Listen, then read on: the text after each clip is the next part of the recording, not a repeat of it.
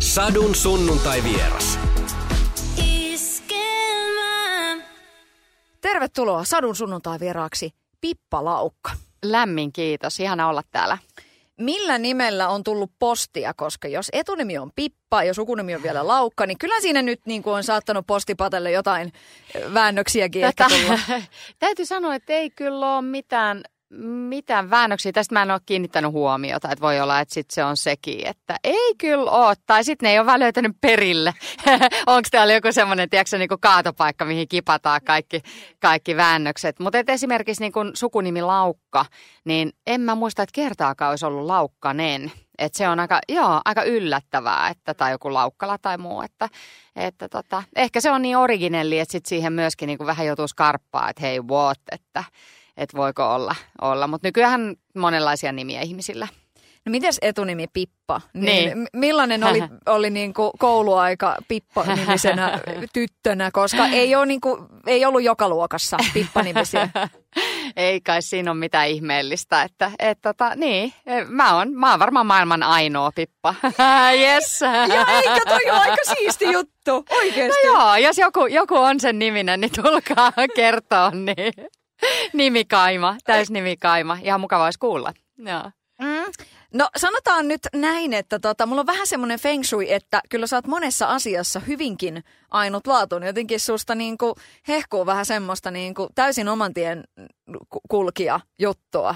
Niin. Katsotaan, katsotaan miten, tota, miten pitkälle me päästään. Mutta siis Olet mitä syöt on äh, Maikkarin suosikkiohjelma, josta nyt muun muassa niin kuin iso yleisö sut tuntee.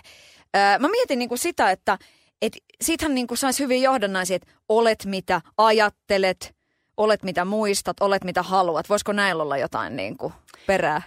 Niin, ehkä siinä on se perä, että et, et varmasti niinku tässä maailmassa on vaikea olla jotenkin sitä, mitä on, tai jollain lailla, tiedätkö niin kuin, mitähän mä nyt yritän sanoa tässä, siis jotenkin se, että et, et elää sitä oman näköistä elämää ja, ja, ja miten, miten siihen voisit vaikuttaa elintavoilla. En mä tiedä. Mä, siis tämä varmaan voi ottaa uudestaan, eikö niin? Joo, joo. Oota, mä mietin mietin, että miten mä vastaan. Mitä sä kysytkään? Niin kun mä mietin, ja. niin, ja. niin siis tota, puhutaan totta kai siis siitä niin kun olet mitä ja. syöt niin kuin teemasta ja ohjelmasta, mm. mutta siis mulle tuli heti mieleen sellainen, että olet mitä ajattelet. Sehän mm. on kans aika kova. Tai olet, olet mitä haluat. Mm. Voiko, voisiko se toimia niin sun mielestä? No mun mielestä se voisi toimia. Mun mielestä se voisi ihan hyvin toimia, että et, et sehän olisi niinku semmoinen mun mielestä semmoinen unelmakin, että voisi olla sitä, mitä on. Että voisi syödä silleen, miten itse kokee, että haluaisi elää elämäänsä tai, tai haluaisi niin jotenkin, että voisi vaikuttaa niihin siihen, siihen omaan mieleen ja kehoon niillä omilla teoilla. Sehän tiedetään, että, että omalla käyttäytymisellä on tosi voimakas vipuvarsi meidän terveyteen, että tutkimusten mukaan jopa 70 prosenttia meidän terveydestä on omissa käsissä. Että se on aika iso osa, kun ajattelee, että, että sillä on tosi iso merkitys, että mitä me laitetaan suuhun ja, ja miten me nukutaan ja miten me liikutaan ja sitä aina puhutaan niistä geeneistä ja, ja, ja sattumastakin, että siitä, että silläkin on vaikutusta siihen, että kuka, kuka sitten sairastuu ja kuka ei, mutta että loppujen lopuksi niin Toki niillä on merkitystä, mutta ne on paljon pienempi osa sitten, sitten sitä meidän, meidän olemista. Että kyllä mä ajattelin, että olet mitä syöt. Niin. Mm. Niin.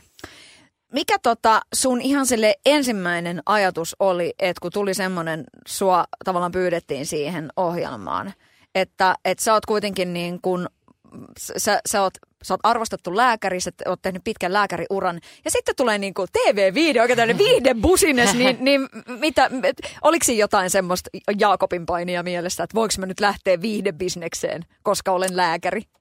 No, mitähän mä sanoisin, että, että tavallaan kyllä ei ollut, koska niin kuin sä viittasit tuossa alussa, niin, niin mä oon varmaan aika originelli tyyppi ihan nimeen myöten, niin mä oon jotenkin vahvasti kuunnellut sitä omaa semmoista sisäistä ääntä ja, ja jotenkin mulla on ollut semmoinen aika vahva intuitiokin oman tekemisen ja elämän suhteen. Ja ilman, että mua oli mihinkään pyydetty, niin mulla oli semmoinen fiilis, että jossain vaiheessa mä saattaisin tehdä telkkaria. Se oli aika jännä juttu, vaikka ei siitä ollut mitään havaintoa eikä tietoa mulla, eikä mua ollut mihinkään kysytty. Niin mulla oli semmoinen olo, että, että semmoinen tavallaan niin kuin mua kiinnosti. Ja, ja sitten kun sanotaan aina se, että, että sä saat sen mitä haluat, niin ehkä se ei nyt ihan niin ole, että okei, että nyt mä haluan telkkariin ja no niin, nyt mä oon siellä, vaan että jotenkin se, että se niin resonoi semmoiseen mun omaan sisäiseen maailmaan ja intohimoon, että musta olisi mahtavaa niin kuin telkkarin avulla tuoda semmoista tutkittua tietoa ja sitä kokemusta, mikä mulla on kertynyt näiden vuosien aikana, niin, niin, niin siihen suuntaan niin kuin tavallaan se vei mun mieltä ja sitten tuli se päivä, että mua kysyttiin, että kiinnostaisiko mua tulla, tulla tota, ö, haastatteluun ja, ja, ja tota, että otettaisiin vähän pätkää nauhalle. Ja siinä meni tosi kauan, monta kuukautta ennen kuin sitten loppujen lopuksi, loppujen lopuksi tuli se tieto, että, että mä mut, mut haluttiin sitten siihen mukaan ja, ja että sitä ohjelmaa lähdettiin tekemään. Mutta kuten TV-maailmassa, niin sitten hän oli ihan hirveä kiire. Et meni ehkä kuukausi, niin meillä oli kasassa, kasassa niin kun, sitten, sitten se sisältö ja toki formaatti oli olemassa, mutta et se, että me rakennettiin siihen se kokonaisuus ja mä toin siihen sen tai, tai niin kuin sen ohjelmasisältö ja, ja, ja siihen sitten sain vaikuttaa lääkärinä, että mitä mun mielestä olisi tosi kiinnostavaa ottaa siihen mukaan, että miten voitaisiin testata ihmisten terveyttä ja mitata unta ja, ja, ja sairausriskejä. Muutenkin kuin ihan niillä perinteisillä tavoilla, jotka usein on aika, aika voi sanoa, että semmoisia, ne on ihan, ihan hyviä, mutta, mutta, mutta myöskin ne mittaa sitten usein niitä asioita siinä vaiheessa, kun on jo se sairaus käsillä, että mua itteeni kiinnostaa nimenomaan, semmoinen niin proaktiivinen terveys ja se, se, että miten ihan oikeasti voi vaikuttaa siihen, että ei sairastuisi vaikka 20 vuoden kuluttua.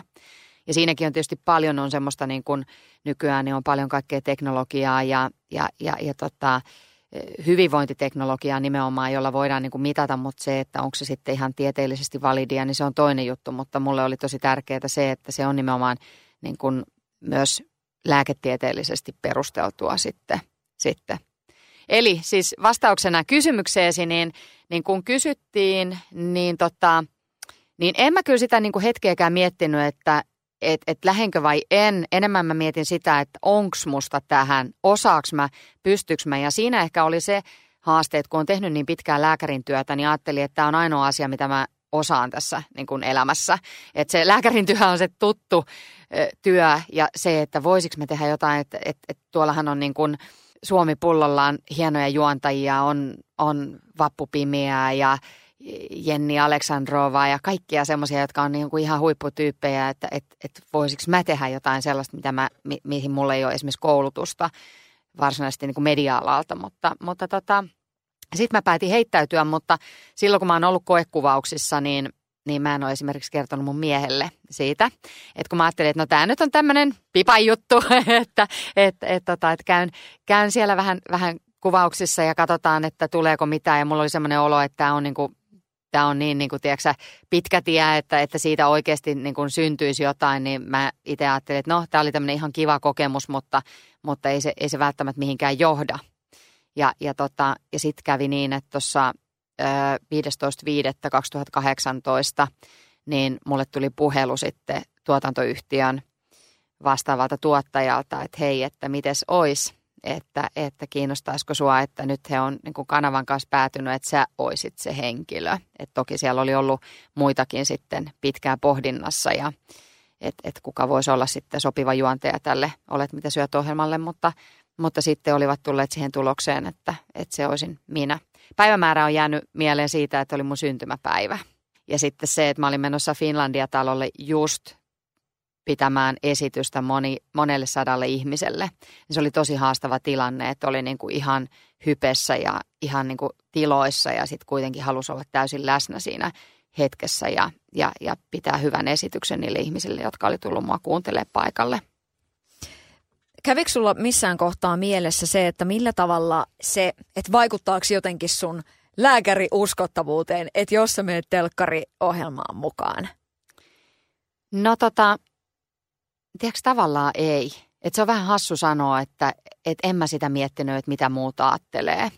Et en mä, en mä niinku miettinyt siihen lääkäri uskottavuuteen, että onko mä uskottava. Että kyllä mä olin jotenkin, ko, koin sen, että mä oon niin pitkään tehnyt lääkärinä työtä, että, että mä tiedän itse, että, että, että mitä se homma on ja, ja, ja se riittää mulle. Että ei silloin niin kuin väliä, että mitä muut ajattelee sitten.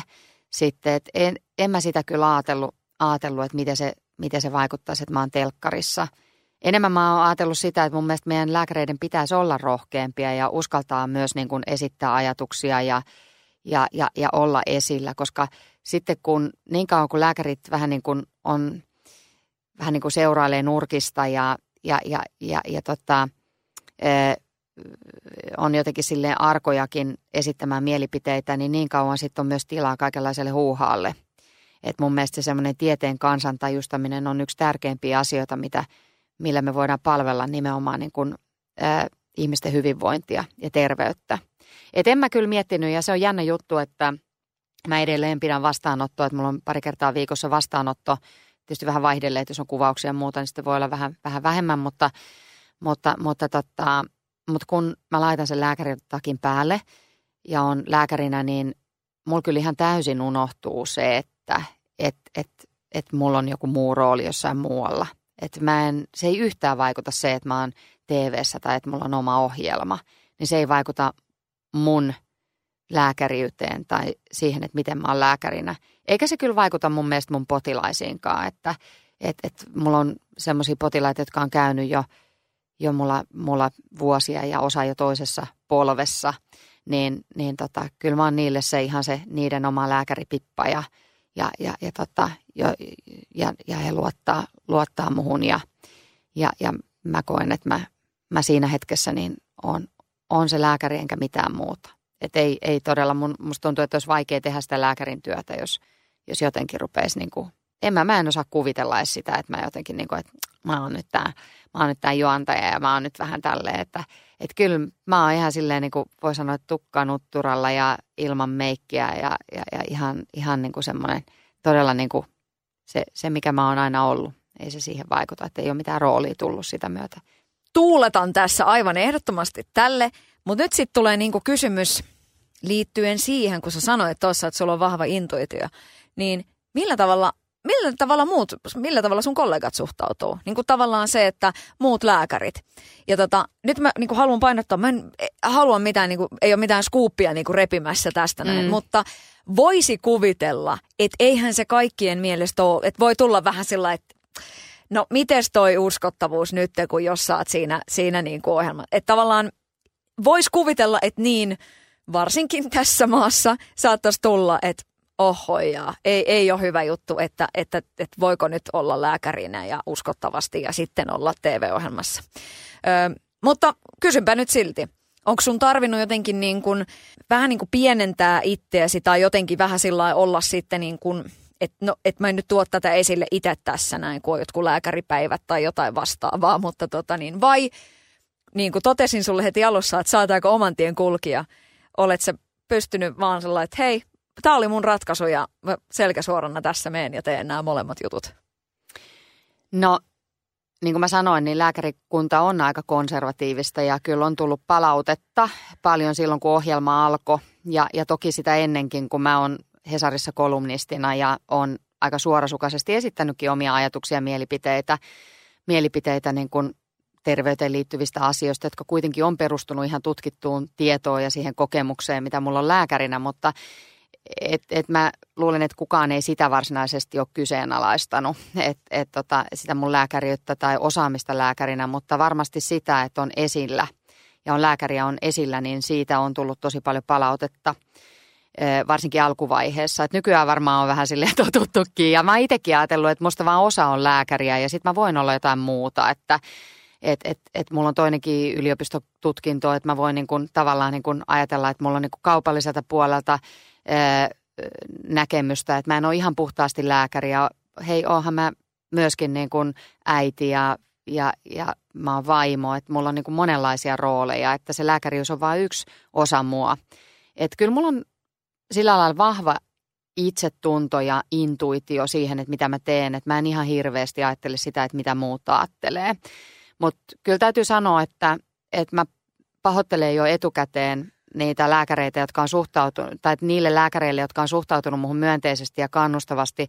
Mutta mun täytyy sanoa, että, valitettavasti lääkärikunnassakin on niitä setämiehiä, joilta mä oon saanut todella kurjaa palautetta. Ja, ja, ja tota, nimenomaan jostain syystä ne on selkeästi mua vanhempia miehiä, joilta on tullut tosi kurjaa palautetta.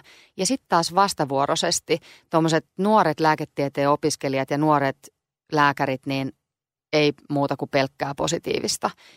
Tämä varmaan on tämmöinen sukupolvikysymyskin, että et, et tota, nuoret lääkärit on silleen, että hei mahtavaa, että, että, tätä, että voi olla lääkärinä esillä ja lääkäriyttä on niin monenlaista. Sitä voi tehdä monella tapaa ja sitä voi hyödyntää nimenomaan mediaa ja, ja terveysteknologiaa ja, ja, ja, ja se on, lääkäriys itsessään myös muuttuu aikojen saatossa. Että kyllä ne konservatiivisimmat on sitten sieltä niin kuin vanhimmasta päästä ja, ja jostain syystä mä oon myös aika nuoren näköinen. Varmaan ehkä elintavat siihen vaikuttaa siihen nähden, että mä kuitenkin täytän 50 ensi vuonna. Niin, niin kyllä ne suorimmat palautteet on tullut tosiaan vanhemmilta mieskollegoilta, että hei kuule tyttö, että, että sitten kun säkin oot pari vuotta tehnyt tota lääkärihommaa, niin sitten sä tiedät, että, että mitä tämä tää niinku lääkäriys on. Ja kyllä sitten kun ollaan siinä muutaman viestin jälkeen vaihdeltu ajatuksia, niin on todettu, että no itse asiassa olemme olleet sairaalamaailmassa molemmat yhtä kauan, että mä oon ollut sairaalassa töissä jo vuodesta 1991.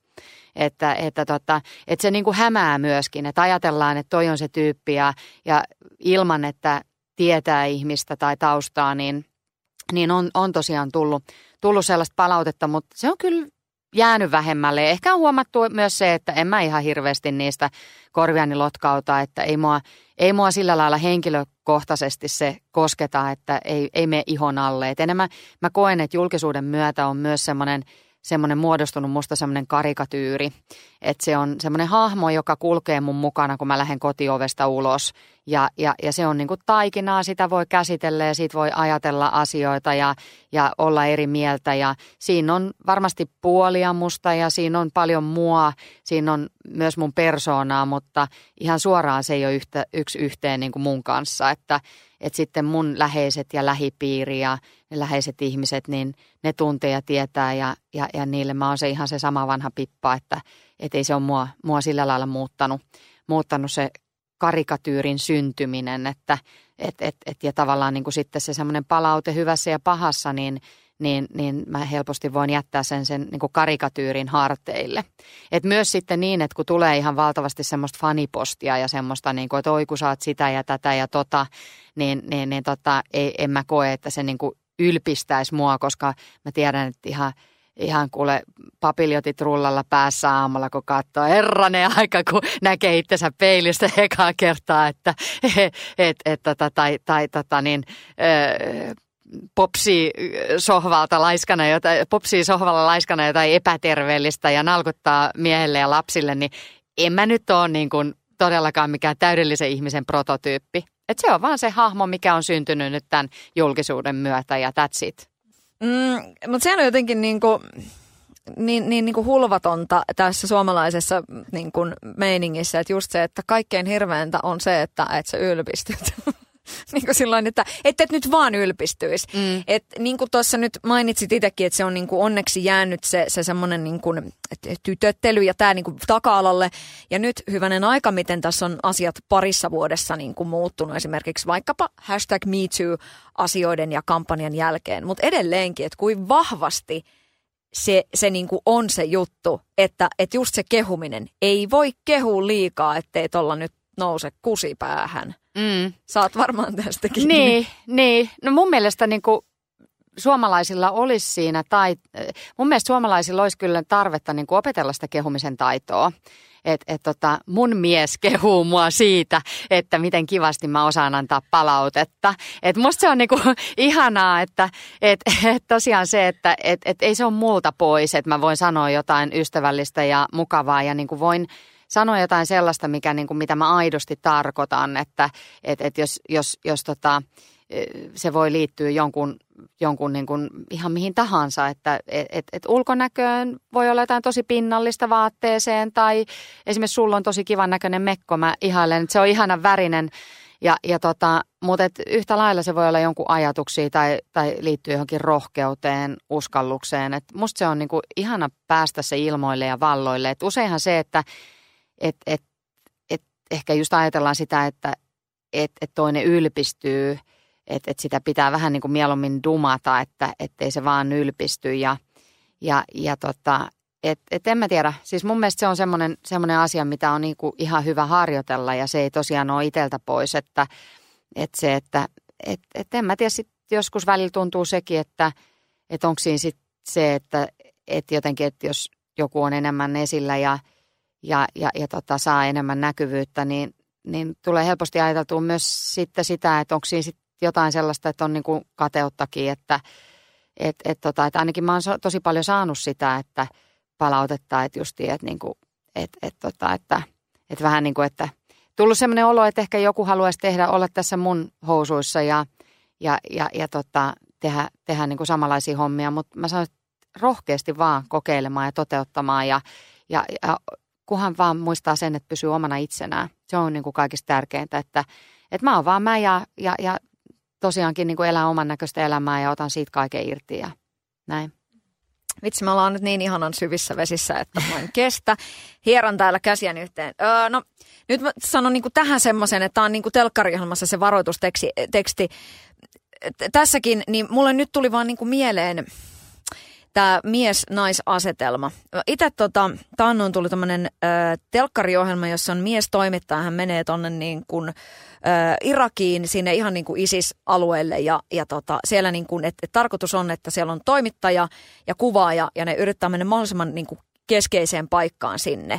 Pelkkiä miehiä siellä ja pyssyt paukkuu ja muuta. Ja sitten mä katson sitä, niin mulle tuli semmoinen olo, että okei, tähän se niin kuin raja nyt todennäköisesti vedetään, että mä en varmaan voisi mennä sinne. Mä oon, mä oon kanssa toimittaja, mutta koska olen nainen, niin mä en varmaan voisi mennä tonne.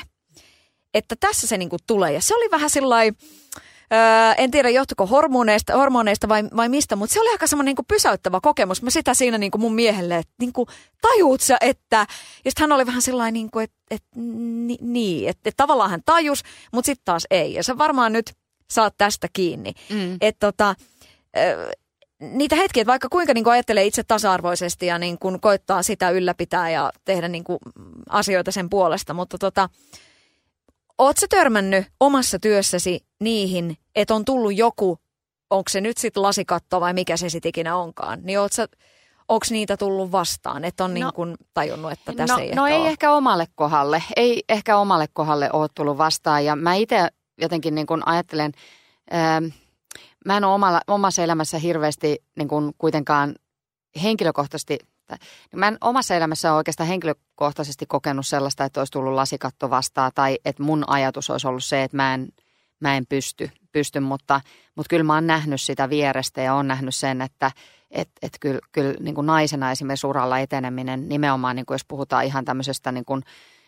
ylimmästä johdosta, niin onhan se paljon haastavampaa ja tutkitustikin, niin, niin on harvinaisempaa, että, että on nainen, joka on esimerkiksi huippujohtaja.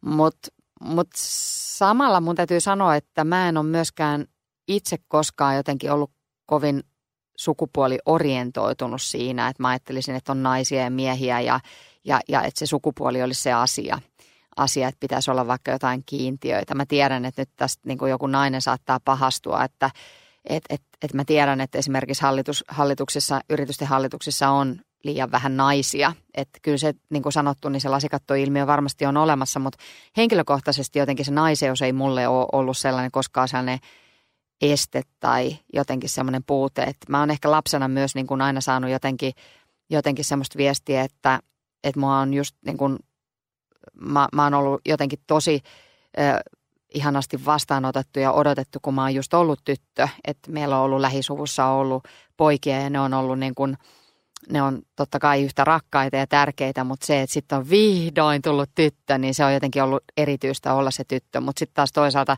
tyttönä poikien keskellä, niin se on myös tarkoittanut sitä, että sitten on niin kuin, äh, paljon tehnyt niin kuin poikien kanssa leikkinyt ja ollut ja jotenkin oppinut sitä poikien maailmaa ja semmoista tiettyä suoraviivaisuutta, joka mussa varmasti niin kuin myös näkyy naisena. Et mä luulen, että se on ehkä just se puoli mussa, mitä on vähän niin kuin – vähän niin kuin oudoksuttukin, että miten joku nainen voi olla tuollainen, että sen pitäisi olla pehmeä ja lempeä ja, ja jotenkin semmoinen, semmoinen vähän, vähän niin kuin nyt enemmän taka-alalla, että se on liian iso naiseksi, että pitäisi kutistaa, mutta en mä ole osannut sitten, sitten itse eikä ole ollut tarvetta siihen, että olisi lähtenyt niin kuin muokkaa itteeni. Mutta ehkä siinä on myös vähän semmoinen ikäasia, että mä oon ajatellut sitä myös, että jos mä olisin nuorempana ollut telkkarissa, niin olisi ollut varmasti vaikeampi jotenkin niin kuin olla oma itsensä, että, että mulle se on jo, mä oon iloinen meidän kaikkien keski-ikäisten naisten puolesta, että, että Maikkari on päätynyt siihen, että he on valinnut esimerkiksi lähes 50 naisen vetämään Olet mitä syöt ohjelmaan, kun vaihtoehtona olisi varmasti ollut paljon nuoria ja kauniita parikymppisiä timmejä mimmejä. Että on arvostettu sitä kokemusta nimenomaan siinä, että se on musta niinku todella hieno asia ja meidän täytyy vaan uskaltaa tehdä myös semmoisia oman näköisiä rohkeita ratkaisuja ja, ja omassa elämässä, että et, et, et siinä, että että et, et, tota, et rikotaan niitä rajoja, tehdään asioita, asioita mitä, mihin päin niin kuin omat unelmat vie. Niin ja siis hei, kokkisodassa Sikke Sumari edelleenkin aivan mm. mieletöntä esimerkiksi. Sikke on kyllä ihan, se on ihan boss lady. Se on todellakin ja paljon, paljon muitakin. Et se on ihan totta, että et kyllähän niitä on, mutta sitten niinku ihan täysin uutena kasvuna. Et jos ajatellaan, että eihän, mähän oli ihan, ihan niinku telkkarille nobody vielä muutama vuosi sitten, niin, niin se, että et, et, et on niinku ollut mahdollisuus myöskin sitten saada oma ohjelma, jota tehdään nyt toista kautta, niin on se, on se ihan mielettömän hienoa mitä se piiskan viuhuttaminen siinä olet, mitä syöt ohjelmassa, niin tavallaan se, että et, et, ihminen tekee elämäntapamuutoksen, se on tosi iso asia, se on tosi henkilökohtainen, intiimikin ja herkkä asia, niin kuinka paljon sä sellainen niin kuin ihmisenä ihmiselle sitä, sitä piiskaa siinä niin kuin tavallaan uskallat viuhuttaa – kuitenkin sit ajatellen sitä, että aa, tämä on viihdeohjelma, tässä pitää niinku saada aikaiseksi jotain ehkä otsikoita, ehkä niinku, pitää kerätä katsojalukuja, pitää olla kiinnostavaa, että jengi koukuttuu sitä katsomaan. Tämä on aika mielenkiintoinen yhtälö kuitenkin. Niin, mikä se oli se kysymys? Niin, siis tavallaan niin. se, että, että miten, miten paljon sä itse oot niinku antanut itsellesi kautta sille niinku formaatille tilan siihen, että kyllä tässä saa vähän piiskata, vaikka tässä vähän herkille jengi niinku onkin. Mm. En mä tiedä, ootko katsonut nyt ton eilisen jakson, uusimman jakson, että ehkä mä sanoisin, että, että se minkä mä oon oppinut viime kaudesta, niin on se, että, että joskus vähempikin riittää. Että joskus voi olla vähän lempeämpi ja asiat menee paremmin perille. Senhän jokaisen niin kuin teinin vanhempi esimerkiksi huomaa, että tai, tai jokainen puoliso huomaa, että ei se naputus ja nalkutus – välttämättä vie siihen toivottuun lopputulokseen. Että ehkä, ehkä siitä on opittu ja, ja, ja tota, myöskin, myöskin siitä, että et, et, et, et voi olla, että et mä oon, oon vähän, vähän oppinut, oppinut ja olemaan lempeämpi ja, ja, ja ehkä se vi, piiska ei, ei viuhu, viuhu niin paljon kuin viime kaudella ja kyllähän mä oon tiukka ja se mitä mä oon, niin mä oon suora.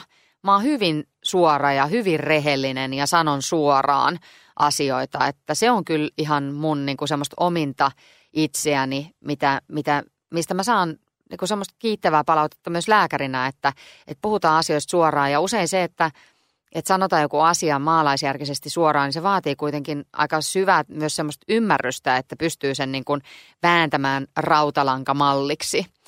Et, et tota, en mä sitä ole silleen miettinyt siinä, että se on varmasti niin kuin viime kädessä leikkaajan pöydällä, että miltä se näyttää, että et, et totta kai siinä tehdään tärkeästä asiasta ohjelmaa niin kuin viihteen keinoin, että et, et, et, et, tota, et, et siinä on aina se, se puoli, että se on viihdettä myöskin ja se mitä siinä päätyy sitten niin kuin lopuksi narulle, niin se on vain pieni osa sitä kaikkea, johon mä en voi henkilökohtaisesti vaikuttaa, mutta, mutta niin kuin mä sanoin viime kaudellakin, niin mä koen, että mä oon saanut olla ihan oma itseni. Että ei kukaan ole mua niin kuin laittanut sanomaan tai olemaan tiukka tai ole jotain muuta. Että ei, ei, ei ole tässä niin kuin tosiaan, tosiaan niin kuin, se on ihan minä ja minä on saanut olla sellainen kuin on. Että ei, ei, ei tuotantoyhtiö eikä kanava ole niin kuin sanonut, että nyt olet vähän ilkeä.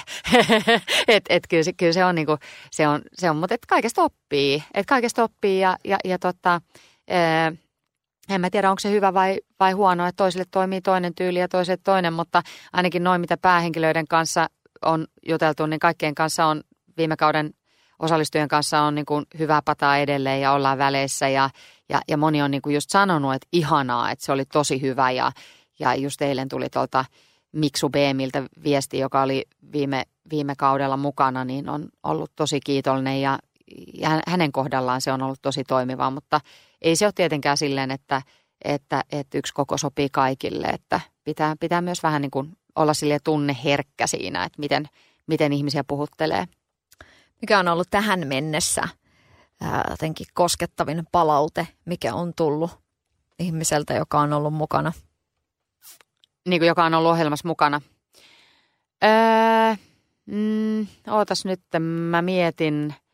Öö, no kyllä varmasti niin kuin, mä en tiedä onko se yhdeltä ihmiseltä, vaan kyllä se on oikeastaan niin kuin viime kaudella niin, niin kuulin sen muutamaltakin, että et, et, et he, he niin kuin oli liikuttuneita siitä, että mun avulla he oli saanut oman elämän takaisin. Niin kyllähän se tuo sellaisen tunteen, että tässä ollaan aika isojen asioiden, nyt rupeaa itkettää, mutta, mutta isoja asioiden äärellä, että kyllä mä koen, että siinä mä pystyn lääkärinä tekemään sitä, mihin mä oon kouluttautunut, eli pelastaa ihmishenkiä. Ja sitä voi tehdä telkkarissa. Öö, Tuossahan tulevassa jaksossa, tai tulevissa jaksoissa on mukana myöskin ystäväsi Kaisa Liski. Mm. Te olette jakamassa Iskelmägaalassa palkintoa, tästä on muutama vuosi aikaa. Millaista on, että et, kun oikeasti mä oon totaksunut, että te olette sillä niin kuin ystäviä, niin tota, miten tämä tämmöinen, että et kun tavallaan me tässä tunnetaan aika monella tasolla, niin millaista se oli sitten tehdä sitä juttua?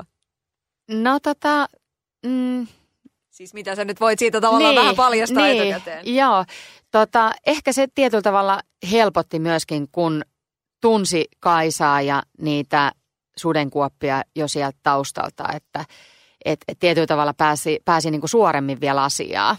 Että et just silleen, että et voisit sanoa, että hei, kenelle sä selität, että älä edes yritä selittää, että kyllä mä sut tunnen. että ehkä silleen, silleen niin oli, että ei tarvinnut niin kuin, tavallaan silleen niin kuin mm. tutustua, että se vaihe on jo tehty. Ja mä tunnen Kaisan, Kaisan itse asiassa tuolta jo kymmenen vuoden takaa, kun me myytiin meidän asuntoa ja sitten mun kaveri vaan vinkkasi, että hei, että et tota, että heillä oli tämmöinen supermyyjä. Et se oli ennen kuin Kaisa, oli, äh, Kaisa sai oman ohjelman ja sitä kautta on niin tutustunut ja olin tosi vaikuttunut siitä, siitä, että miten Kaisa teki työnsä ja sieltä, sieltä se on meidän, meidän ystävyys lähtenyt liikkeelle. Kuinka tota, Kuinka paljon sä jaksat seurata ö, uutisointia, jotka liittyy painonpudotukseen, elämäntapamuutoksiin, ihmedietteihin ja niin kuin tähän tällaiseen? Se, että et ruokahan on niin, kuin niin kuuma peruna, että se, se, se herättää niin kuin valtavasti intohimoa. Ei olisi ikinä 80-luvulla uskonut, että se voi olla niin iso asia niin kuin tälle tulevaisuudessa, mutta tota, jaksat se seurata? Millä tavalla sä seuraat keskusteluja liittyen näihin aiheisiin. Kun puhutaan nyt ketoosista ja nyt puhutaan, niin kuin, että, että on vegaanit ja pitäisi, pitäisi vähentää lihansyöntejä ja la la la, niin kuinka paljon sä luet uutisia tähän liittyen?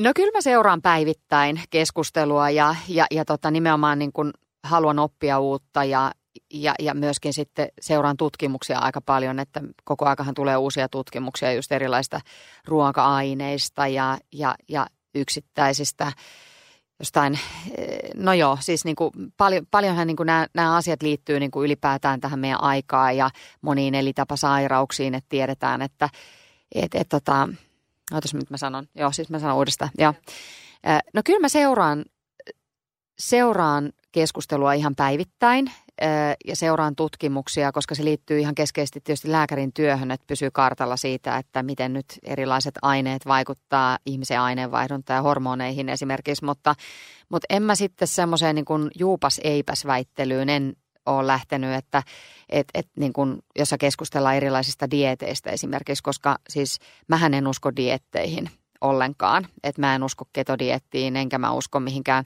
muuhun diettiin. Että se ei ole mun juttu.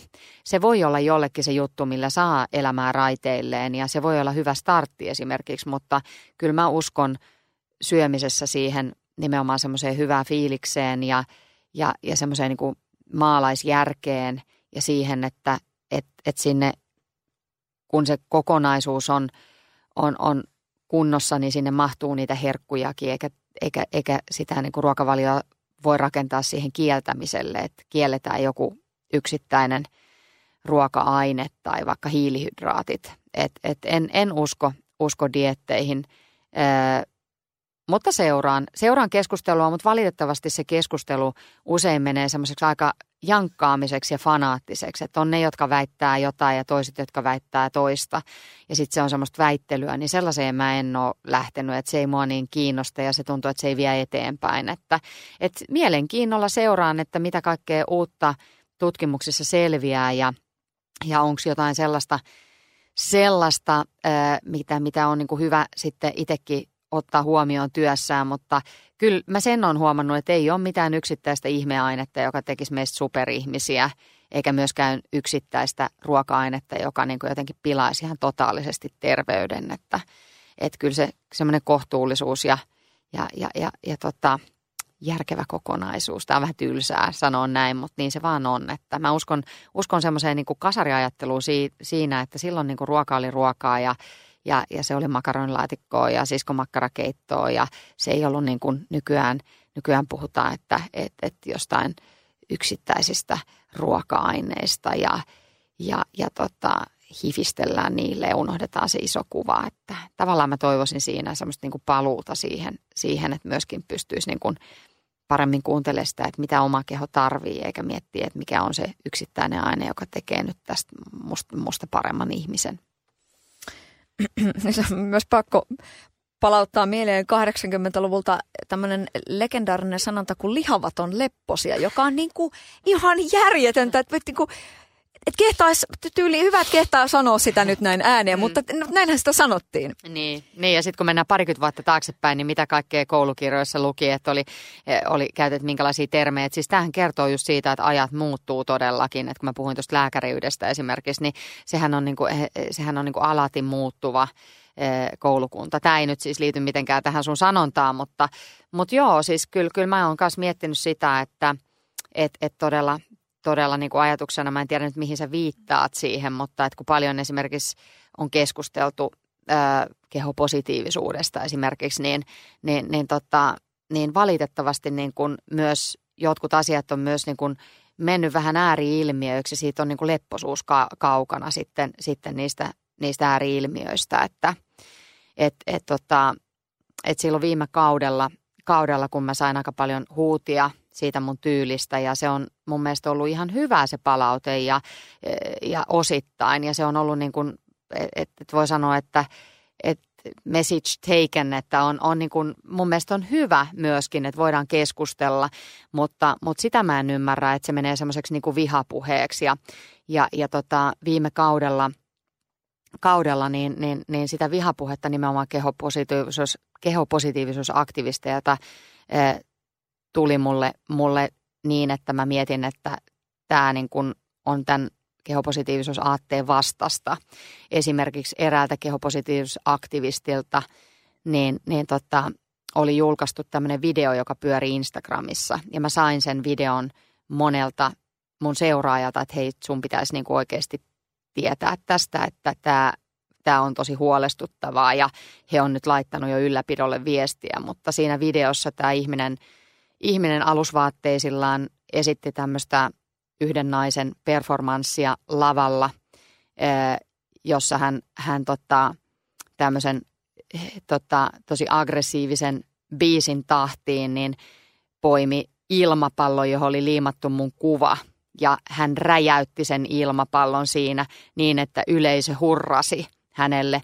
Niin mä en hurraa vihapuheelle. Ja mä en, mä en niin kuin allekirjoita tota, että toi olisi se tapa, jolla niin kuin niinkin hyvä aatetta kuin kehopositiivisuus voitaisiin niin kuin viedä eteenpäin. Et silloin siitä helposti tulee nimenomaan tämmöinen ääriliike, josta sitten moni haluaa niin kuin eroon ja, ja, ja ei allekirjoita sitä. Että kehopositiivisuus on paljon hyvää, mutta myös tuossa on menty harhaa, että et, et se sitten, sitten niin aggression ja vihapuheen kautta niin, niin, niin tota, sitä viedään eteenpäin. Voi kiesus. Ää, miten toi asia eteni tosta? Niin kun oot se ollut tähän henkilön yhteydessä tai onko kenties virkavalta ollut tai jotain tällaista? No tota, kyllä mä keskustelin, keskustelin siitä sitten, sitten Maikkarinkin kanssa, että, että, tota, että se meni niin yli, että, että, tota, että, että se, se, se asiana oli mun mielestä jo, jo niin vakava, että mä mietin, mietin siinä, että, että pitäisikö sitä viedä eteenpäin, eteenpäin mutta, mutta mä oon myös aika kylmähermonen ihminen ja sanotaan näin, että mä oon nähnyt niin paljon myös työurani aikana ja, ja, ja, ja tota, kohdannut niin kuin lääkärinä myös sellaisia tilanteita, joissa on joutunut pelkäämään oman terveytensä puolesta ja, ja, ja tuolla kun päivystää ja, ja kohtaa ihmisiä yksin siinä vastaanottohuoneessa, niin tietyllä tavalla semmoinen tietty rauhallisuus on tullut myös sitä kautta, että et, et, tota, et mä mietin sitä kyllä, sanotaan, että ei riittänyt yksi yö, vaan pari yötä, että mä mietin sitä, sitä mutta, mutta tota, päädyin siihen, että on tapa olla, että annetaan jättää, jätetään omaa arvoonsa, että et, et, tota, et, et ei, ei viety asiaa eteenpäin, mutta, mutta tota, terveisiä vaan, että video on kyllä tallessa, että voimme palata siihen, että, että se, on, se on tallessa kyllä. No huhhuh. Öm, no niin, no itse asiassa nyt kun sä mainitsit ton, että, että päivystyksiä pitää ja sitten on yksinään siellä. Tästähän on niin kuin valtavasti ollut puhetta siitä, että millaista niin kuin häiriköintiä ja, ja niin kuin väkivallan uhkaakin on tavallaan hoitohenkilökunnalla. Mm, onko siihen joku lääke? Tai mikä, mikä siihen niin kuin auttaa. Et se, että se me tiedetään, että ihmiset, että kaikki eivät voi hyvin ja se purkaantuu monen, monennäköisinä niin kuin tapauksina ja ilmiöinä ja muuta, mutta tota, niin onko siinä nyt tavallaan tuosta niin sun, sun ammattikunnan puolesta, niin mikä se, mikä se niin kuin lääke siihen on vai pitääkö vaan olla tosi kylmähermonen ja joku suunnitelma B? No on siinä varmaan niin kuin montakin asiaa, että turvallisuutta on varmasti parannettu siitä, kun mä oon aloittanut lääkärinä 90-luvulla ja, ja tota, että se on yksi asia, että siellä on se nappi, josta voi painaa sitten apua paikalle, mutta eihän tietysti sieltä kukaan ihan heti tule, että aina siinä väkisinkin on viive, mutta kyllä esimerkiksi vartiointi on parannettu ja, ja sitten uhkaavissa tilanteissa tietysti se ennakointi on tosi tärkeää, että, että myös lääkärinä sitten pystyy niin kuin haistamaan sen tilanteen ja ennakoimaan, että ei esimerkiksi jää potilaan kanssa yksin, niin se on semmoinen, mikä, mikä toki, toki on yksi, yksi asia, mutta ei niitä aina pysty, pysty niitä tilanteita ennakoimaan. Mä muistan sellaisen, on jäänyt mieleen sellainen tilanne, kun mä oon siis ollut lentokoneen ryöstössä matkustajana. Uskot tai älä, niin mä oon ollut, mä oon ollut 2002 vuonna Arlandan lentokoneen ryöstössä matkustajana siinä koneessa. Sä muistat tämän Arlandan miljoona ryöstön jos, joka ei ole selvinnyt vielä nykypäivänäkään. Ja mä olin tulossa kaverin kanssa siis Lontoosta ja me lennettiin Tukholmaan ja meidän oli tarkoitus sitten lentää jatkaa siitä Helsinkiin. Ja me oltiin siis oltu ihan lomamatkalla ja kuinka ollakaan sitten se kone koukkasi toiselle portille, kun me tultiin siihen Arlandan kentälle. Ja se oli tosi outoa, kun siis, tiedätkö, mä ymmärrän, että jos joku mun tyttären Fiat 500 niin kouk- koukkasee mutki, mutkittelevalla tiellä, mutta lentokone koukkasee ja vaihtaa porttia lennosta, niin se oli vähän erikoista. Ja sitten me tultiin siihen portille, niin siellä oli sitten nämä, nämä tota konekiväärimiehet ja ryöstivät sieltä, siis eivät tulleet koneeseen niin kuin sisään, vaan siinä meidän silmien alla me satuttiin olemaan just siinä, missä missä istuttiin ja me nähtiin ikkunasta. Ja muut ihmiset oli jotenkin vähän niin kuin jo lähdössä koneesta pois, että se kävi niin, että me oltiin niin kuin siinä, siinä tuijotettiin, mitä siinä tapahtui. Ja, ja tota, no, ö, lyhyesti niin siinä tietysti meni, että me päästiin koneesta ja päästiin Suomeen ja ja, ja, tota, ja, ja näin, mutta päästiin, siis mä muistan, että yöllä sitten mä olin Suomessa ja sitten niin purkautui se, tiedätkö, semmoinen niin kuin paniikki ja pelko. Se oli vuosi äh, ton, ton tota, Joo, VTCn jälkeen. Et ensimmäinen ajatus, mä muistan, mitä mulla tuli mieleen, niin oli se, että nyt tässä lähdetään niin kuin lentoon jonnekin lähi Se oli niin kuin mulle semmoinen, että se eka ajatus oli, että no niin, se on meno. Ja, ja, tota, ja sitten, sitten tosiaan niin, niin pääsin sitten kotiin yöllä. Laukut ei tietenkään, ne oli sinetöity jonnekin tutkimuksiin, ne ei tullut. Mä pääsin kotiin ja mä olin siis, olin silloin jo nykyisen mieheni kanssa yhdessä. Mä muistan, että mä vaan niin kuin se laukesi se pelko siihen, että mä itkin ja, ja tota, ja sitten mä ajattelin, että mulla oli siis päivystysvuoro seuraavana aamuna. Ja mä ajattelin, että no varmaan normaali ihminen olisi niin jättänyt sen väliin ja soittanut, että nyt ei pysty. Mutta mä ajattelin, että mä en anna sille pelolle valtaa. Että mä menen töihin. Ja tietenkin ihan väsyneenä, mutta mä olin hei nuori silloin, niin mä jaksoin mennä töihin. Mä menin aamulla töihin ja sitten oli sellainen tilanne, että mulla tuli semmoinen kaapin kokonen päihteiden väärinkäyttäjä mun huoneeseen. Ja se lampsi siihen mun eteen seisomaan ja ja mä sanoin, että istu, ole hyvä. Niin se sanoi, että ei, mä mieluummin seison. Sitten mä olin silleen, että okei, että no miten mä voin olla avuksi. Niin sä, että sä kirjoitat nyt PKV-lääkkeitä, eli mm, keskushermostoon vaikuttavia lääkkeitä. Että hän ei lähde täältä ennen pois ennen kuin sä oot kirjoittanut ne. Ja sitten mulla tuli se, niin että nyt mua ei niin tässä kohdella, että nyt mä oon nähnyt jo niin paljon, että tämä ei, tää ei niin kuin mua, tämä rupeaa tämä ihminen määräilee. Ja mä nousin siitä ylös siitä tuolilta ja katsoin häntä ja mä sanoin, että mä en muuten kirjoita sulle mitään lääkkeitä, että nyt sä lähdet vetää tästä huoneesta, että tämä oli tässä, mulle ei ole sulle mitään annettavaa. Ja siitä miehestä tuli hiiri ja sitten se seisoi siinä hetken ja se sanoi, okei, selvä, ja lähti pois siitä huoneesta. Siis tämä on ehkä mun elämäni oudoimpia asioita, mitä mulle on tapahtunut. Koko toi asia, mitä tapahtui vuorokauden aikana. Ja vaikea kuvitella, että onko se totta, että mitä siinä tapahtui. Ja sitten mä oon seurannutkin sitä, sitä Arlandan ryöstöuutisointia, kun siitähän tuli nyt, oliko se 15 vuotta, taisi tulla just viime vuonna. Ja sitten siinä on kai rikoksellisesti joku, oikeudellisesti joku tämmöinen juttu, että sitten se vanhenee. Ja sittenhän, että se vanhenee tavallaan, että, että oliko se niin, että sitten oli mun mielestä uutisissa Hesarissakin oli, että niin oli jo monta käpälää pystyssä niin tuolla, tuolla rikollismaailmassa, että minä se olin, minä se olin, että oli niin ottamassa kunniaa siitä. Ja, ja tota, sittenhän siihen liittyi myös tähän, tähän tota Arlandan ryöstöön semmoinen, että, että Suomessa murhattiin tämmöinen Folkan Unsal-niminen ö, hahmo, joka oli niin kuin, tota, liittynyt tähän, että hän oli ruvennut vasikoimaan siitä ryöstöstä ja vähän pimittää rahaakin ja ja, ja tota, Volkan Unsal oli kai käsittääkseni ensimmäinen ö, uhri, jonka murhasta tuomittiin ilman, että ruumista koskaan löytyi. Että, et, et, tota, et siinä on niinku tämmöisiä todella erikoisia kiemuroita, jotka on, niinku, jotka on sitten niinku vaikuttanut siihen hetkeen mun elämään ja, ja, ja silloin. Ja sitten on seurannut vaan sitä uutisointia, mitä kaikkea siinä on ollut. Ja me oltiin kaksi tytöhupakkoa reissussa. Se on ihan käsittämätöntä, että niin kuin siihenkin aikaan, kun on ollut vielä nettiä kaikkea ja rahaa on liikuteltu, niin siis kerta kaikkia lentokoneessa kuljetetaan rahaa. Se tuntuu niin käsittämättömältä, että, että jo, jonkun paperin takia niin on tollainen tilanne, että et, et, et tulee se tunne, että nyt kohta lähtee henki. Herra siunaa, ihan oikeesti. No kyllä sä oot aika kylmähermonen muija. Niin. Et ei tässä paljon jotkut olet, mitä syöt.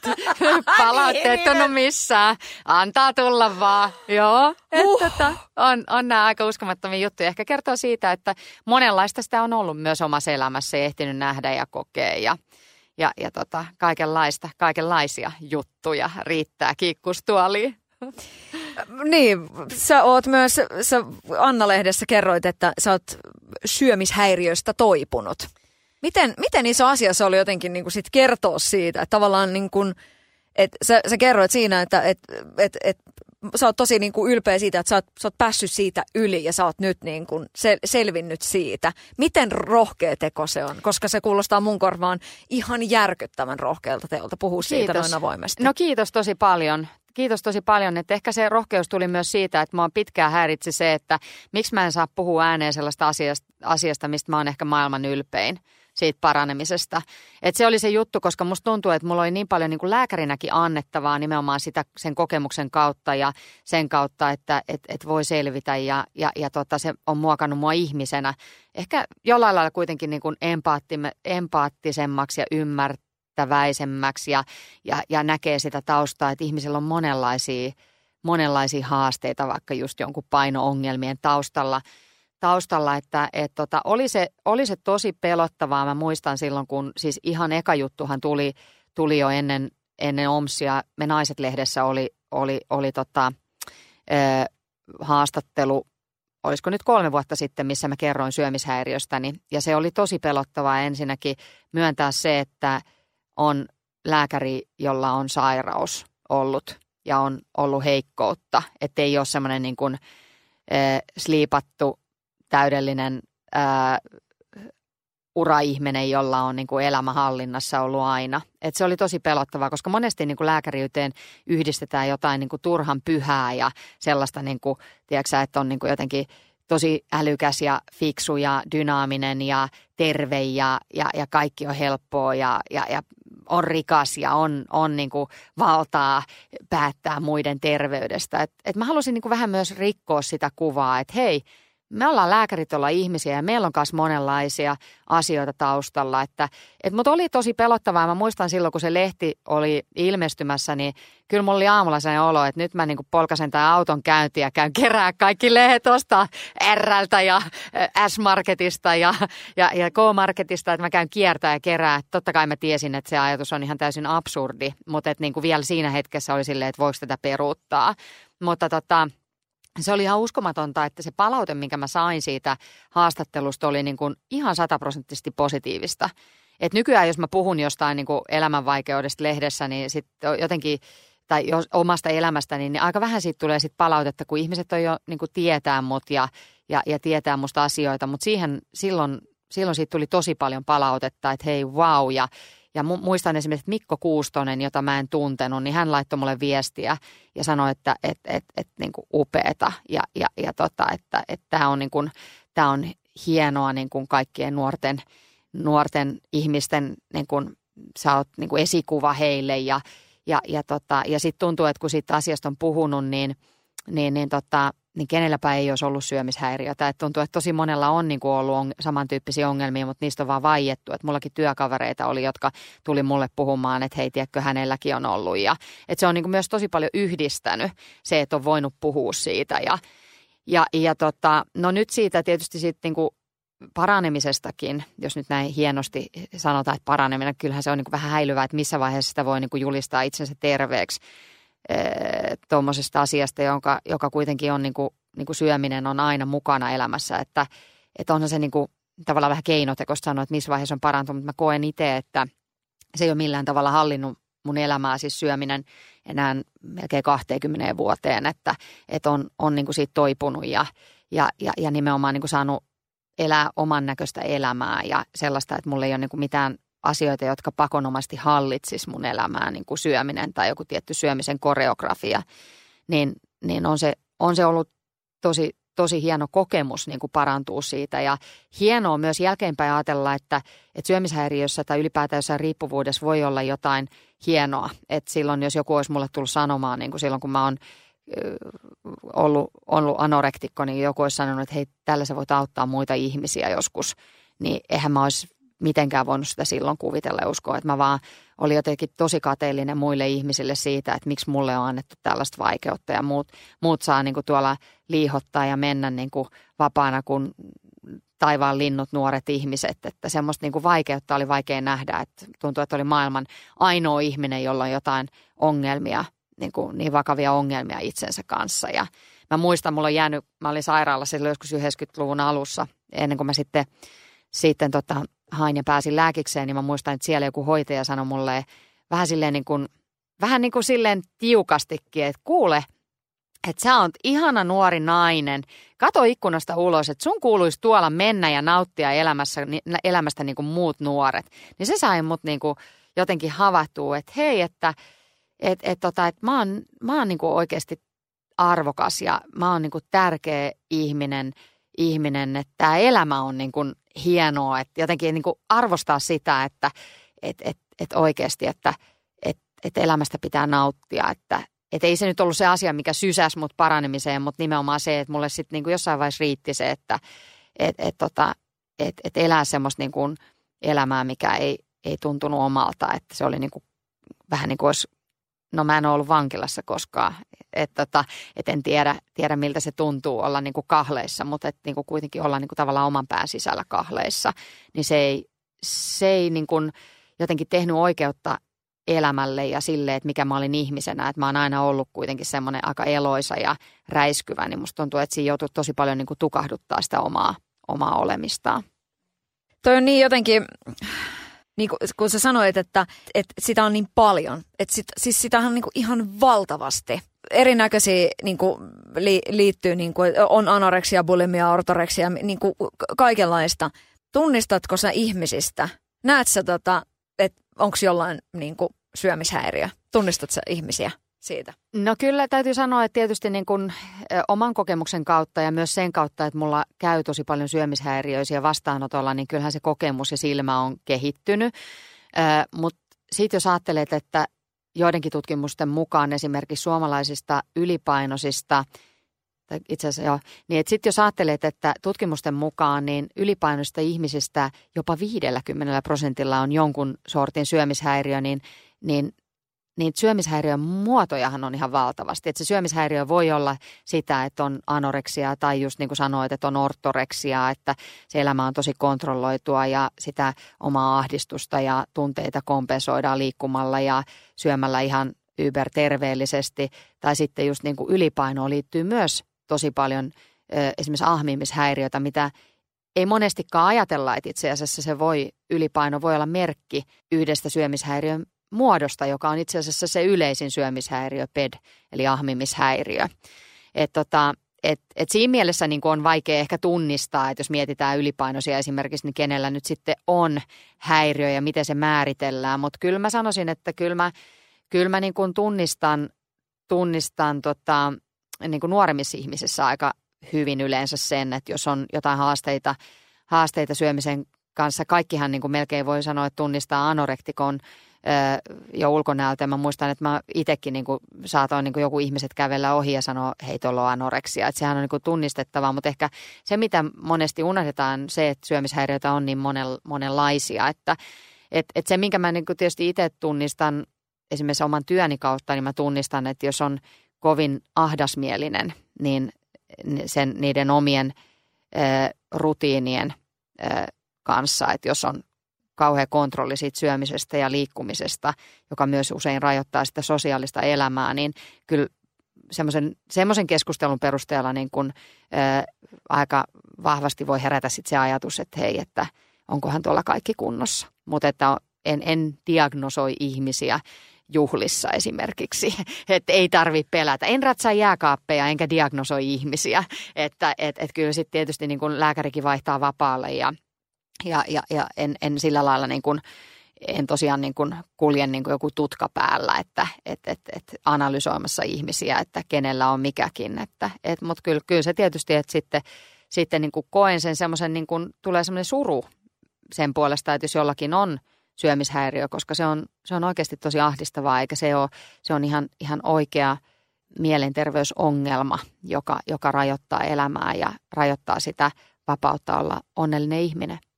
Millä tavalla sun mielestä siihen voi niin kuin, ystävä ystävälle niin kuin sanoa? Millä, missä kohtaa voi, voisi niin kuin ottaa sen asian esille?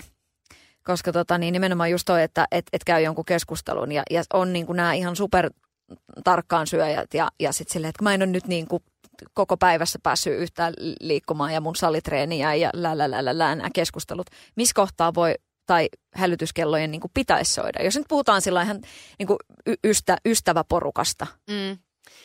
Toi on tosi vaikea kysymys. Et se on tosi vaikea ja monihan miettii just tota samaa, että miten siihen voisi puuttua. Että et miten voisi vois sille ihmiselle oikeasti, miten voisi tarjota apuaan. Ja, ja, ja, tota, ja kyllä varmasti se, että on läsnä ja välittää ja kysyy, että onko kaikki hyvin ja toki myös niin kuin ilmaisee sen huolensa, niin ihan sellaisilla asioilla voi auttaa ihmistä ja voi saada sysättyä sitten sen, sen tilanteen niin kuin oikeaan suuntaan. Että olemalla, olemalla siinä läsnä ja kysymällä, mutta – Painostamalla ei saa hyvää aikaiseksi, eikä pakottamalla, eikä määräämällä, eikä uhkailemalla, eikä kiristämällä.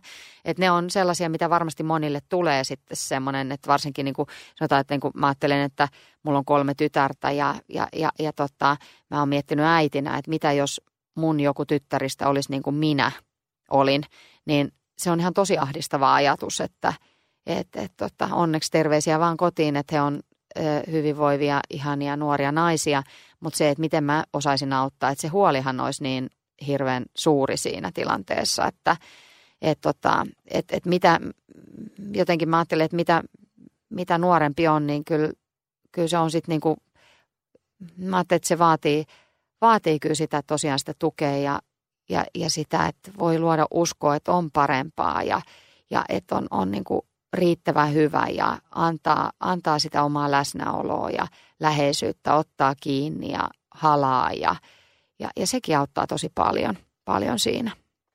Oi, että tässä niin voisi keskustella ikuisuuden. Mä yritän nyt jotenkin niin kuin, tässä vielä tavallaan nämä viimeiset asiat, mutta mietin nimenomaan toi, että tota, se kasvata tyttäriä, niin oliko vaikea kertoa, että äidillä on ollut tämmöinen haaste elämässään?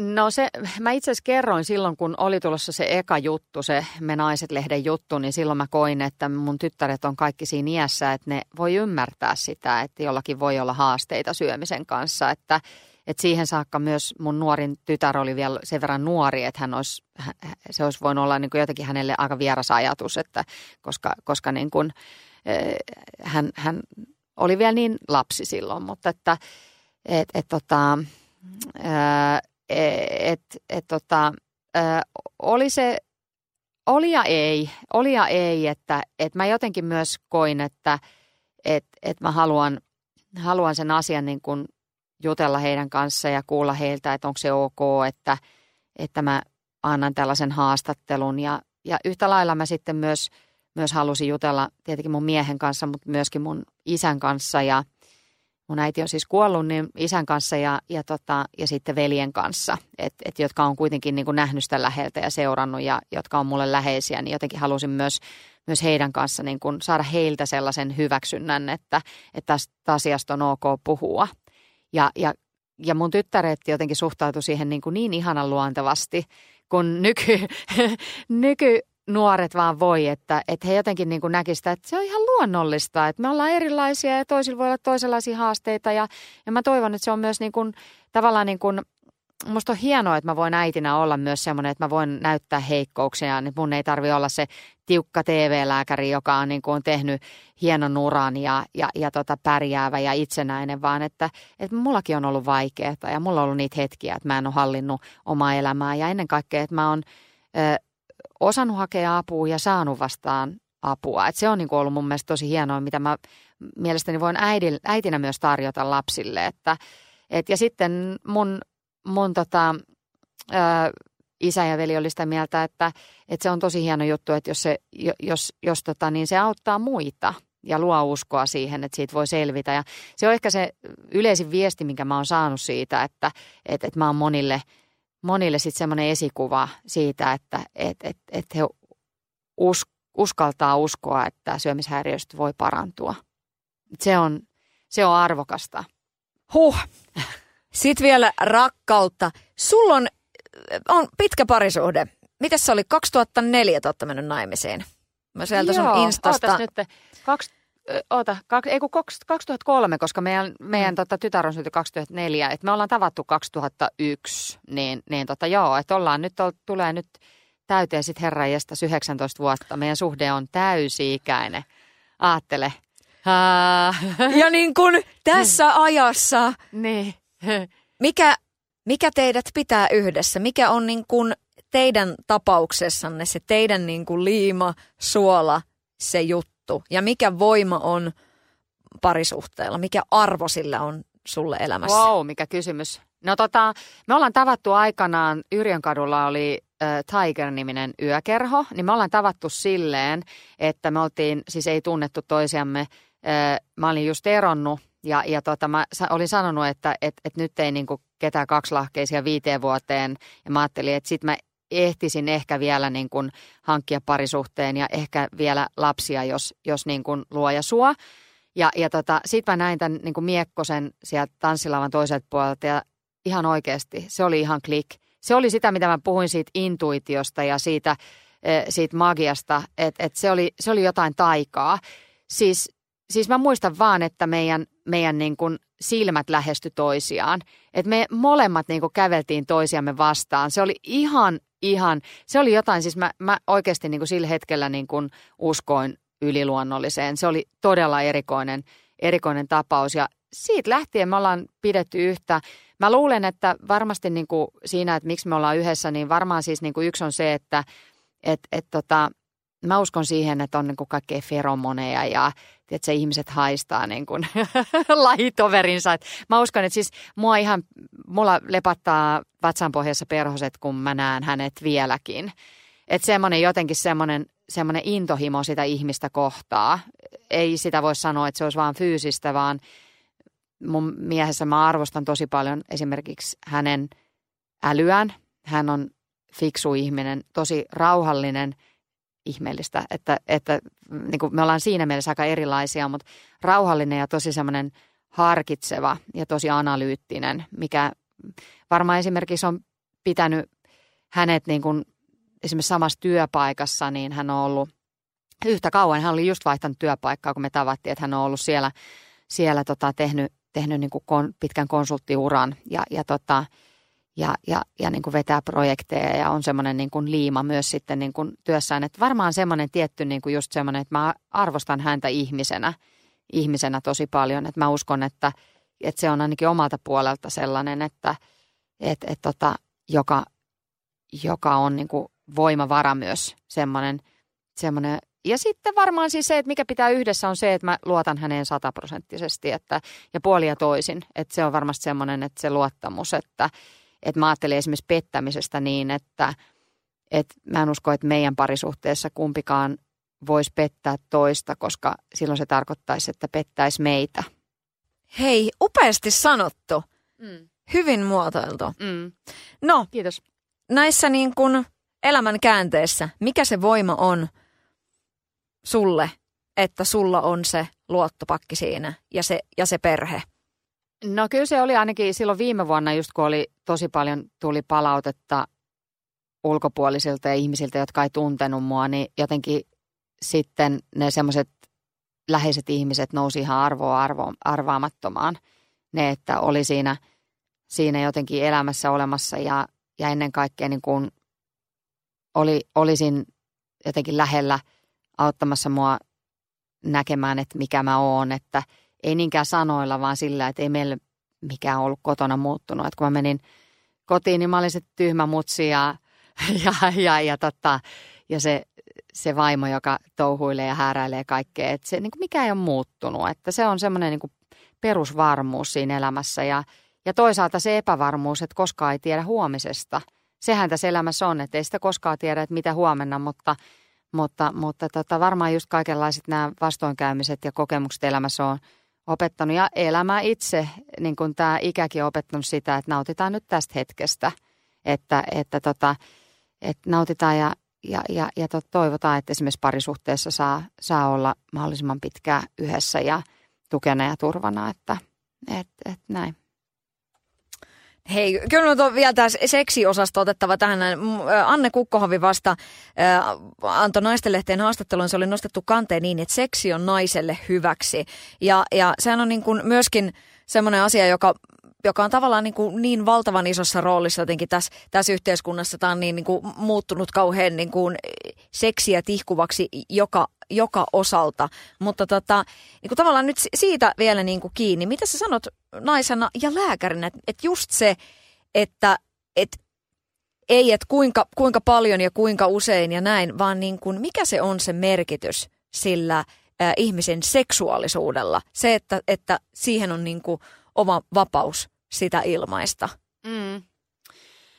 No seksihän on tosi valtava voimavara ja seksiä on niin monenlaista. Voi, voi olla, olla tosi, tosi monenlaista, että sitä voi olla, olla mullahan on ensinnäkin tietysti se linjaus, että mä en puhu omasta seksielämästäni ja, ja, ja, tota, ja, ja mä kunnioitan siinä myös mun omaa parisuhdetta. Että mä en henkilökohtaisesti esimerkiksi, niin en, en voisi kuvitella, että mä olisin jossain, jossain semmoisessa tuttu juttu showssa, missä mä ottaisin jonkun seksikortin. Et se on niin mun mielestä semmoinen asia, mikä, mikä on tietyllä tavalla semmoista niin kuin, pidetään omana ja pyhänä, mutta siis seksistä, jos puhutaan niin kuin ihan fysiologisesti ja, ja, ja mielentasolla, niin, niin onhan se valtava voimavara ja seksu, seksuaalisuus ylipäätään, että et, et, et, et miten, miten paljon se, se niin kuin auttaa tuntemaan itseään ja, ja, ja, ja niin kuin, miten paljon sille voi tuottaa niin kuin hyvää. Seksiä on niin monenlaista tietysti, että et, et, et, ja usein puhutaan, kun puhutaan seksistä, niin puhutaan siitä, että et, et, et siihen yhdistetään niin kuin myös, myös joku toinen ihminen, että, että me ollaan seksuaalisia olentoja, oli, oli, oli niin kuin siinä, siinä toisia tai ei. Semmoisen kirjan mä just luin kuin Mies seuralainen. Nyt mä en muista sitä kirjoittajaa muuta kuin, että hän on ollut siis tehnyt... Öö, ammatikseen ollut siis seksityöläinen. Suosittelen, että jos joku miettii sitä omaa seksuaalisuuttaan tai, tai, tai että onko siinä ehkä parisuhteessa jotain sellaista, mitä haluaa esimerkiksi niin kuin kokeilla tai tuoda uusia puolia, tutustua siihen omaan seksuaalisuuteen, niin äärimmäisen hyvä kirja. Äärimmäisen hyvä kirja ja se ei ollut siis mikään, se ei ole mikään semmoinen niin pornopirkon tarinat, vaan nimenomaan se, että, niin kuin, että miten me ollaan monesti niin kuin, olla, ei osata hyödyntää sitä meidän omaa seksuaalisuutta ja minkälaisia pelkoja ja lukkoja meillä on ja, ja, ja, tota, ja, ja siinä, siinä jotenkin avautui itselleen se, että et, et on niin kaikenlaista, monenlaista. Ja tässä nyt kun niinku maailma muuttuu ja, ja niinku tavallaan yhteiskunta ja, ja sen kansalaiset vapautuvat, niin toivottavasti tässäkin olisi sellainen asia, että, että siitä voisi puhua.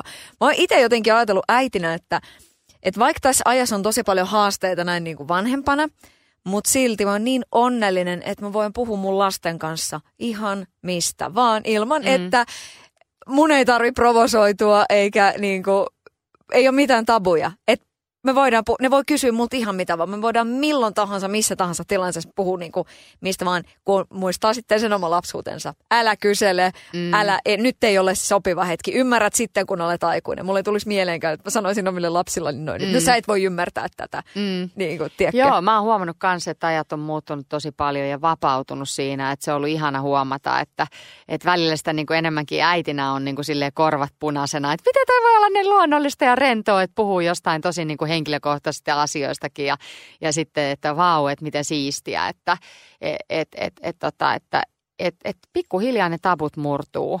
Et niin, se, niin se vaan on, että et, et, et tämä kehitys kehittyy ja se on hienoa. Mikä on sinulle parasta vastapainoa työlle? No ehdottomasti luonto. Et, et tota, nyt tässä kun istutaan studiossa ja katsoo tota aavaa merta ja, ja ei, ole, ei ole näköjään vielä jäässäkään. Ja, ja tuossa vähän, ei nyt viherra, mutta näkyy kuitenkin puitakin, niin kyllä semmoinen on, että jos nyt niin kuin pitäisi niin kuin jotenkin mennä, mennä niin kuin tyhjentämään kelaa, niin mä menisin tuonne merenrantaa kävelee. Se on ollut mulle tosi vahva vastapaino, nimenomaan semmoinen luonnossa haahuilu.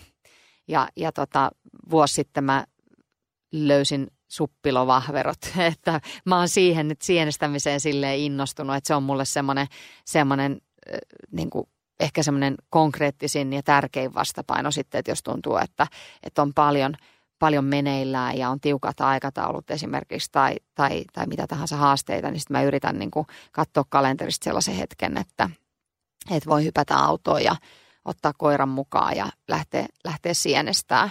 Et, et se, on, se on mulle ihan selkeästi semmoinen – semmoinen vastapaino ja ylipäätään se, että tietysti että voi olla itsensä kanssa. Että mä oon kuitenkin, vaikka mä oon aika tämmöinen, eh, siis juuret on Karjalassa mun isovanhemmilla ja, ja on silleen niin aika semmoinen so, sosiaalinen ja puhelias, niin kyllä musta semmoinen kuitenkin semmoinen myös erakkoluonne on, että viihdyn ihan, ihan tosi hyvin itsekseni ja omien ajatusten kanssa ja, ja se on mulle se vastapaino sitten viimeisenä kysymyksenä, että mikä on niin kuin kaikkien aikojen kovin voimabiisi?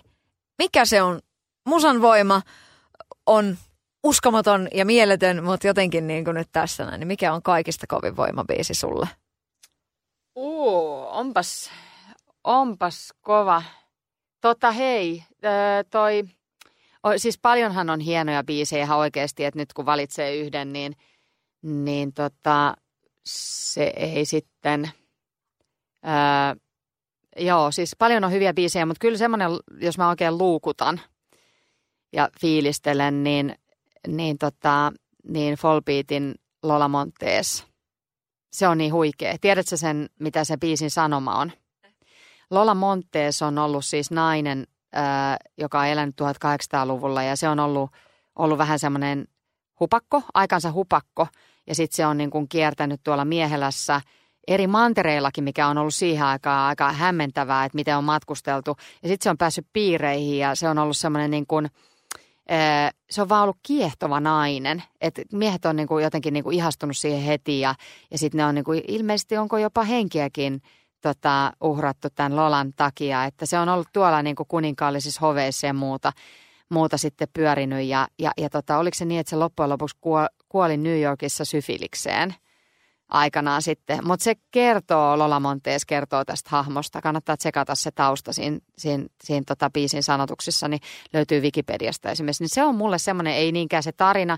No joo, naisena on musta hienoa, että on niinku, just niinku, aikansa uskaliakko, että et on makea, mutta se biisi on itsessään hyvä. Ja nyt kun nyt kun postilakon takia niin, niin tota Fallbeat ei päässyt Suomeen, niin mä tosi just riemuitsin, että mä näin, että niillä on kesäkuun alussa keikka keikka tulossa Suvilahdessa, niin se oli tavallaan niin kuin hyvä chanssi, kun mulla ei ollut lippuja ollut tähän, tähän, tälle keikalle, mutta, mutta ajattelin, että pisti jo kalenteri, että jos, jos tota, niin saisit sinne kesäkuulle liput. Se on semmoinen, semmoinen tota, huikea biisi.